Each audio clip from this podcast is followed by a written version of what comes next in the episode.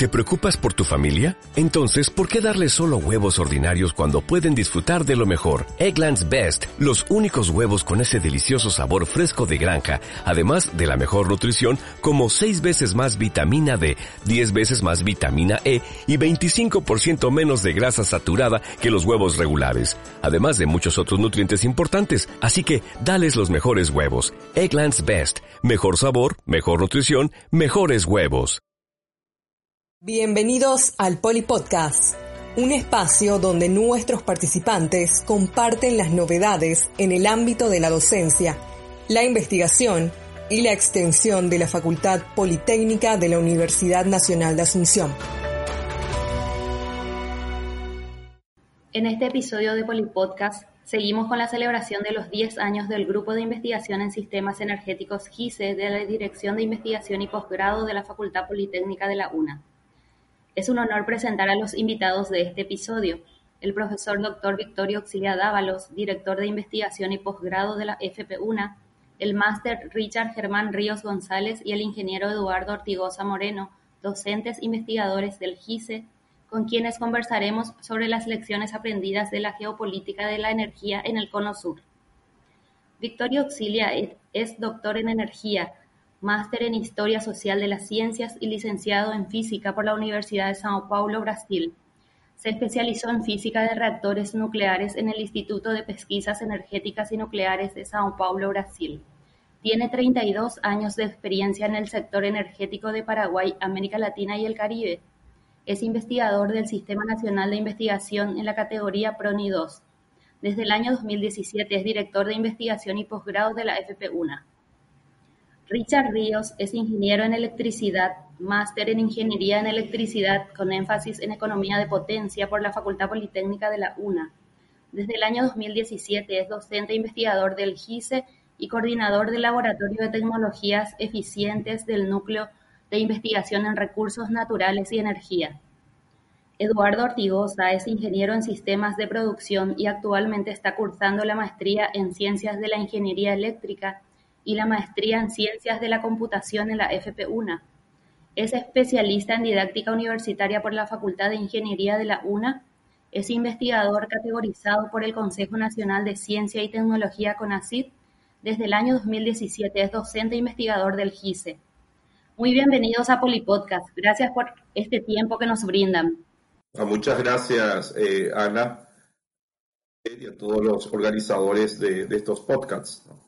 ¿Podrían darnos una reseña sobre las lecciones aprendidas de la negociación del Tratado de Itaipú? Buenas, Ana, sí, muchísimas gracias. Eh, podríamos hablar un poco lo que es los antecedentes, el acta de Guazú, donde fue como una solución a un acuerdo de límites entre Paraguay y lo que es Brasil. Consecuentemente, esto fue evolucionando a lo que es el Tratado de Itaipú, donde se establecieron que la energía generada sería dividida en partes iguales. Y eso fue el gran logro realmente de la diplomacia paraguaya, en donde también Paraguay obtuvo lo que es la compensación por función de energía. Seguidamente, eh, tenemos lo que es la evolución favorable de los acuerdos particulares que tuvo por medio de notas reversales el Paraguay con Brasil, podemos decir la, evolución de lo que fue el valor de la compensación por cesión de energía. Esto fue eh, lo que actualmente es la parte de FONACIDE, los fondos que van destinados para educación, para salud. Del mismo modo también tenemos los costos dentro de lo que es la tarifa de Itaipú, que es royalties, que va directamente a Hacienda y que va eso a los departamentos, a los municipios. Son fondos muy, muy importantes que eh, hacen de la relevancia de Itaipú con relación a fondos destinados específicamente para infraestructura. Otra de las cuestiones que podemos decir de la de Itaipú es que Paraguay, su suministro de energía eléctrica es predominantemente de Itaipú. es decir, un 85% aproximadamente de la energía eléctrica que consumimos viene de Itaipú. Y en el caso para Brasil sería aproximadamente de un 15%. Eh, todo esto viene con lo que es la tarifa muy reducida de cierta forma en comparación a otro tipo de fuente de energía con relación a la térmica. La hidroeléctrica se caracteriza por ser una generación limpia, renovable y por sobre todo mucho más confiable. Entonces, con eso podríamos dar un pequeño resumen. Para continuar, también queremos escuchar una reseña sobre las lecciones aprendidas de la negociación del Tratado de Yasgrenta. Eh, bueno, muy bien. Eh, con relación a estas dos entidades binacionales y todo el proceso de negociación, debemos recordar que se ha negociado con dos países limítrofes con los cuales nosotros paraguayos compartimos un recurso natural muy importante que es el potencial hidroeléctrico de la, de la cuenca del río Paraná en su tramo internacional, que justamente eh, posibilitan eh, estos dos proyectos y otros que aún están en carpeta y que tendríamos que negociar con Argentina, como el caso de Corpus Christi, de la represa este, de compensación que se construiría aguas abajo de Yacyretá y que también podría ser maquinizada, es decir, este, podrían colocarse turbinas para generar energía eléctrica y la propia Yacyretá que gracias a ese envase de compensación podría también eh, colocar eh, o, o, recibir 10 unidades generadoras más. Ella, ella ahora está funcionando con 20 unidades y se podrían entonces incluir o incorporar 10 unidades adicionales. Con eso se podría obtener principalmente mayor capacidad instalada, mayor potencia. Ambos tratados eh, desembocaron en un, gracias a un proceso de negociación bastante complejo que, como ya dijo el colega Richard Ríos, eh, eh, se refería a una disputa por territorio y que finalmente desembocó en el caso de Itaipú eh, en, un, en, una, en un emprendimiento hidroeléctrico importante. Y también el caso de Argentina y, de Yacyretá, que estuvo bastante involucrado porque la disputa era por el recurso natural denominado potencial hidroeléctrico, buscando optimizar el uso de ese recurso eh, de la mejor manera posible y que atendiera a los intereses de los tres países. Entonces, este fue una negociación compleja. Eh, desembocaron esas negociaciones en dos tratados binacionales firmados en el año 1973 con apenas siete meses de diferencia. Primero se firmó el de Teipú y después el de Yacyretá.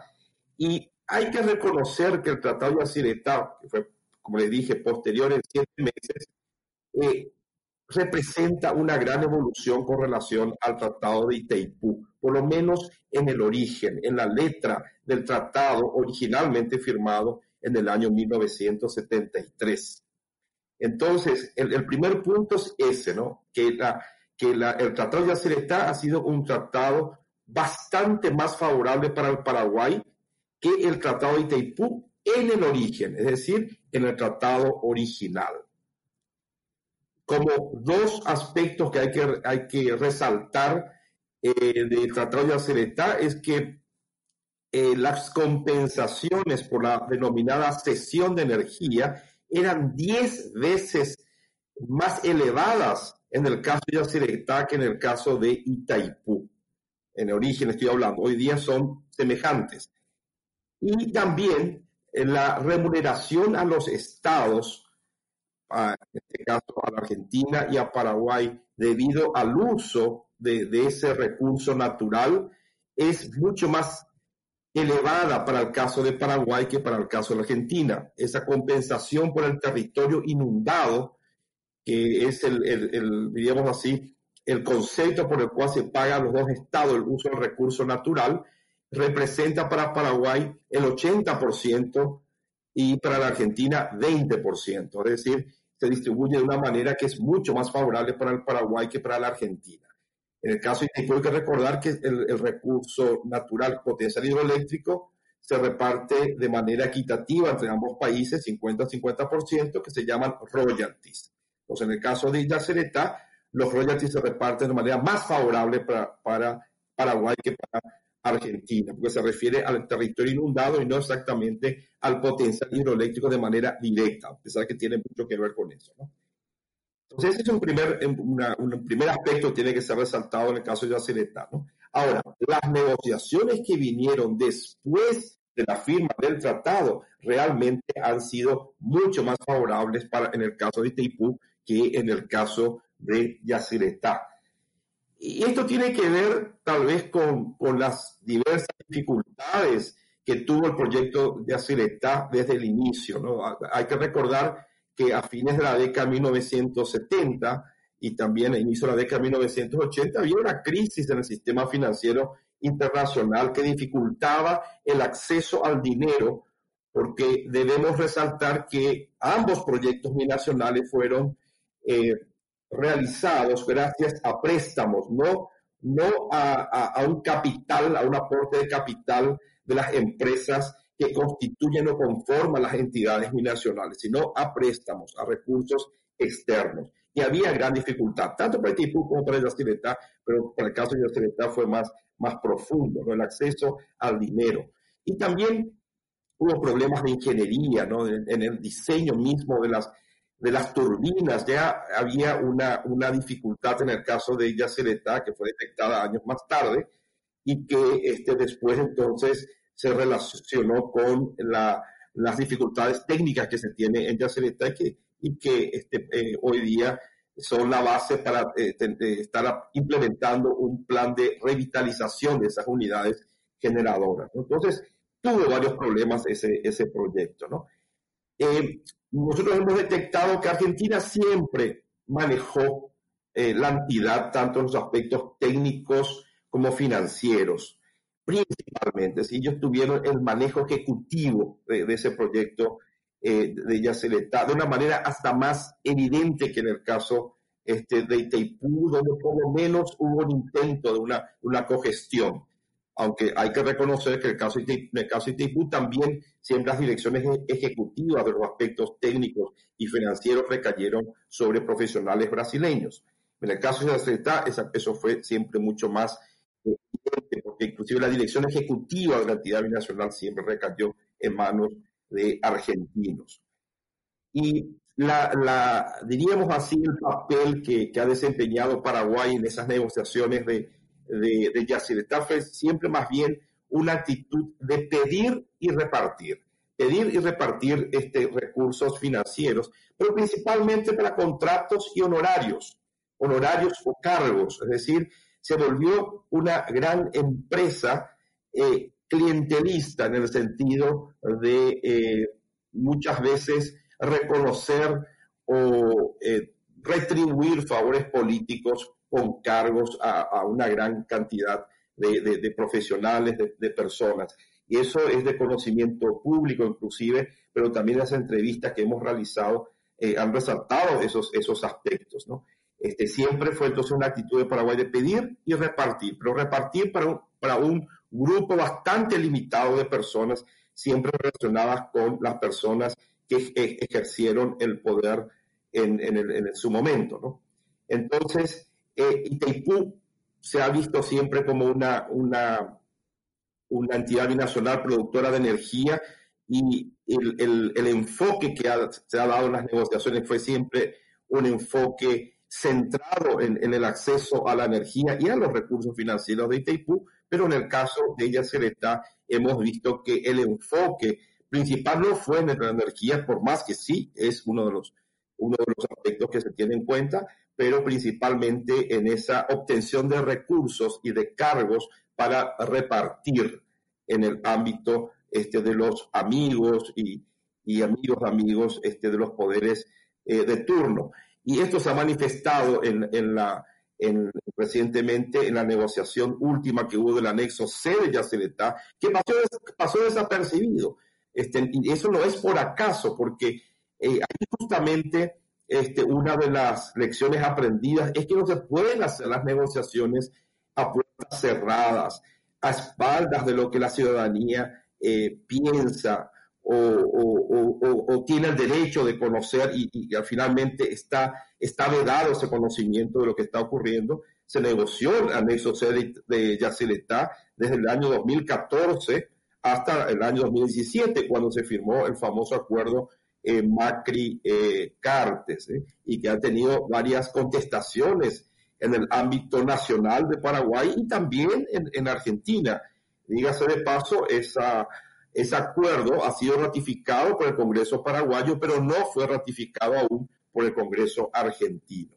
Eso porque las negociaciones se hicieron a espaldas este, de la ciudadanía. Hubo poca información, no se le consultó a la ciudadanía. Entonces, esa es una de las grandes eh, lecciones que hemos aprendido de, la negociación en el caso de Yacyretá más reciente. No se puede negociar a espaldas del pueblo, porque finalmente los paraguayos, los argentinos y los brasileños somos los dueños eh, del recurso natural. el Estado nos representa, pero finalmente es de los países. De cara al 2023, ¿qué intereses deberíamos esperar que Brasil procure defender? Y bien, eh, Brasil, por lo que nosotros eh, hemos identificado, eh, percibe, persigue una, tarifa baja para sus usuarios, que hay que recordar son usuarios industriales, la energía de Itaipú llega al, al, centro neurálgico de la industria brasileña en los estados de, de São Paulo, Minas Gerais, Río de Janeiro, Paraná. Hay otros estados que también reciben esta energía de Itaipú, pero cito aquellos en los cuales la, industria es pujante y necesita la energía eléctrica para su desarrollo. ¿no? Entonces, para Brasil eh, es una, diríamos así, un, un interés eh, crucial el acceder a energía barata. ¿Por qué? Porque la energía de Itaipú está en dólares. Y eh, en, Brasil corre otra moneda que es el real, que si bien estuvo estable durante todo el periodo, diríamos así, del, gobierno Lula y algo del gobierno Dilma, actualmente es una, es una moneda local que está muy devaluada por relación al dólar y por lo tanto este, el, usuario brasileño paga la cuenta en reales y cada vez le cuesta más. Y como también es recesión allá, evidentemente este, eso es un gran golpe para, para el usuario brasileño de, energía eléctrica. Entonces, ellos van a buscar una tarifa más reducida que la que tienen actualmente, eh, que es muy elevada, ¿no? Con relación a lo que es su mercado eléctrico eh, que está en reales, como les dije, ¿no? Además, hoy día tienen fuentes eh, de energía mucho más baratas que, que Itaipú en este momento. Pueden ser no más seguras, no más confiables, pero son en este momento más baratas, como el caso este de, los últimos eh, parques eólicos y de la energía que deviene de estos parques y que son realmente bastante económicas, ¿no? Eh, el segundo punto que para los brasileños es esencial es tener el acceso a la energía de Itaipú. Para ellos es una energía probada, es una energía segura, muy confiable, es una energía, como podríamos decir, de alta calidad y por tanto para Brasil también es eh, una cuestión de principios tener el acceso eh, o de garantizar el acceso a esa energía, inclusive los excedentes paraguayos. Para ellos no, no, no, es, un, no es un escenario eh, viable el, el, el de, eh, el de vender esa energía a otros países que no sean entonces Brasil y Paraguay, la energía de Itaipú. Por lo menos es lo que nosotros hemos identificado. Y la otra cuestión es que los brasileños eh, están esperando que las reglas eh, para la, la, revisión del anexo C previsto para el año 2023 se establezcan de manera eh, más anticipada posible, porque eso ya no, no, es una cuestión del Estado brasileño, pero sí de los agentes de mercado de Brasil, que son muchos de ellos privados. Ellos esperan que esas reglas estén claras y de manera anticipada, que tengan acceso a esa información de manera anticipada para que el mercado brasileño eléctrico, me refiero, pueda prepararse para lo que viene en el, en el 2023. Ellos necesitan un poco de anticipación. Y en el caso de, de la empresa o del sector eléctrico brasileño y de la empresa principal que es Electrobras y la subsidiaria Furna, es saber qué hacer, por ejemplo, con la, la conversora que está en Foz de Iguazú, que es de propiedad de Furnas, es decir, de la empresa eléctrica brasileña subsidiaria de la Electrobras, porque es una, es una conversora que también está cumpliendo 50 años y que eh, debe planificarse entonces qué hacer, si hacer una actualización tecnológica o bien ir desmantelando la obra. Para nosotros, eh, esa, esa, estación conversora es muy importante porque comunica dos sistemas eléctricos diferentes, un sistema eléctrico en 50 Hz, que es de Paraguay, Uruguay, Argentina, Chile, que tenemos en, en, en 50 Hz, y este, el sistema en 60 Hz, que es este, eh, Brasil. Así es. Y siguiendo con la mirada hacia el 2023, ¿qué intereses debería defender Paraguay? Y sinceramente, y esto es, una, es un desarrollo eh, de pensamiento que lo venimos discutiendo en el ámbito de nuestro equipo de trabajo eh, de, del, eh, con relación a, la gestión de estos los recursos naturales y a la energía. En primer lugar, nosotros tenemos que tener en cuenta que nuestra, nuestro principal objetivo con el acceso a la energía de Itaipú o de Yacyretá, o sea, con la energía eléctrica que podemos producir, el principal objetivo debe ser consumirla en nuestro propio país, porque está más que demostrado que eh, eh, la, una vez que un, la energía ingresa al, al, al país, ¿verdad? la mejor manera de aprovecharla y de generar valor agregado es utilizarla para la industrialización o bien para el transporte, para el transporte porque finalmente nosotros importamos combustibles teniendo energía eléctrica eh, relativamente barata y, y, de una fuente renovable y, estamos hoy día importando la totalidad de, del combustible que utilizamos en el transporte.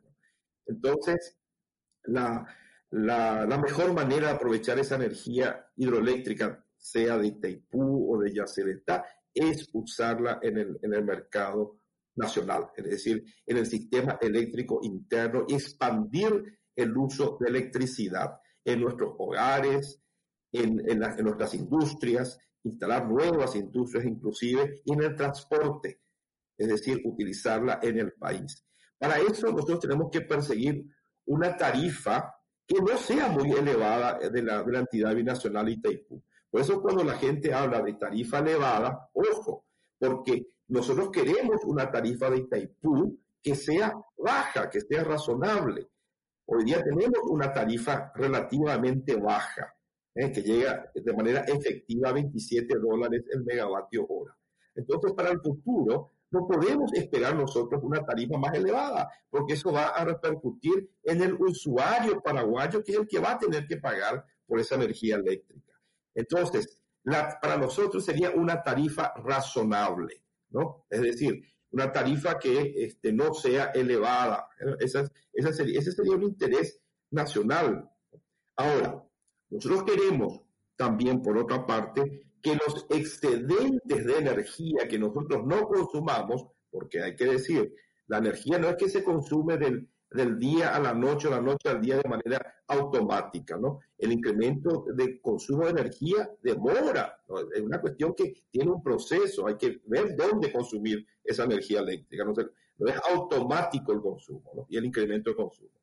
Entonces, Lleva un proceso la industrialización, lleva un proceso la transformación de nuestro parque automotor de, de, de, del transporte para transformarse a motores eléctricos, por ejemplo. Entonces, mientras tengamos excedentes, nosotros queremos que esos excedentes de energía eléctrica sean colocados en el mercado regional, principalmente va a ser el mercado eléctrico seguramente, porque hay cláusulas que, que así lo dicen, pero que pueden ser de alguna manera discutidas, y, y, ver la conveniencia de hacerlo, pero va, sería en el mercado brasileño, pero a mejor precio, en el sentido que vamos a querer una compensación por venta de energía o, o, o por cesión de energía que sea más elevada de lo que recibimos hoy. Este, de, la tarifa total que, que, el Brasil paga por la energía paraguaya, que es del orden de 53 dólares a 54 dólares por megavatio hora, fíjese, esos 43 o 44 van a Itaipú, y de allí se reparte entre los dos países y los gastos de Itaipú, y este 10 dólares vienen como compensación, como un plus, solamente por ser energía este, paraguaya. ¿no? Pero queremos que ese, ese plus que recibe, que es de 10 dólares, y bueno, sea mucho mayor. ¿Por qué no pensar este, en tres veces más, así como este, consiguió en el, gobierno Lugo en su momento, en el año 2009, que triplicó los, los valores por compensación por sesión de energía? Porque al tener eh, un mayor valor de, de, en la sesión de energía, el, el Paraguay va a tener más recursos eh, financieros para aplicarlos en educación, en salud, en la infraestructura, porque nosotros necesitamos eh, que nuestra infraestructura crezca, que nuestro sistema eléctrico sea de excelencia. ¿no? Es, vergonzoso que tenga, seamos uno de los principales países en el mundo en cuanto a generación y exportación de energía hidroeléctrica y que tengamos un sistema eléctrico eh, que eh, no responda a las expectativas en términos de confiabilidad y seguridad. Los cortes deben ser, no deben existir en el Paraguay, los cortes de energía eléctrica, las interrupciones, la calidad de la energía, es decir, las fluctuaciones de tensión. Eso no tendría que existir, es decir, tendríamos que tener un sistema eléctrico de excelencia. El proyecto PINB 18040 sigue esta línea de investigación y es uno de los nuevos proyectos que está empezando a desarrollarse en la facultad. Luego de ser adjudicado por el CONACYT en la convocatoria 2018, lleva por nombre Análisis de escenarios de negociación aplicando métodos de decisión multicriterio y teoría de juegos, revisión del anexo C del Tratado de Itaipú. ¿Podrían darnos un resumen de qué está buscando este estudio? Bueno, entre los resultados esperados que tenemos, el resultado mínimo es el escenario contrastado de posiciones nacionales para la negociación bilateral del anexo C. Es decir, lo que necesitamos es construir escenario y eso es y debe ser una tarea en equipo, ya que se va a revisar el anexo C de una institución que pertenece a todos los paraguayos. Y por eso eh, vamos a estar eh, necesitando la ayuda de la sociedad para construir estos escenarios. Como bien lo dijo el profesor Auxilia, no tenemos que, no se tiene que negociar a espalda del pueblo.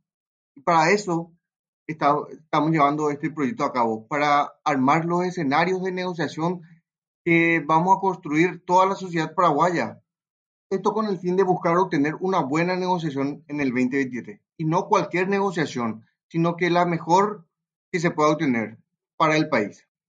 ¿Algo más que deseen agregar o dejar como mensaje a la audiencia de Polipodcast?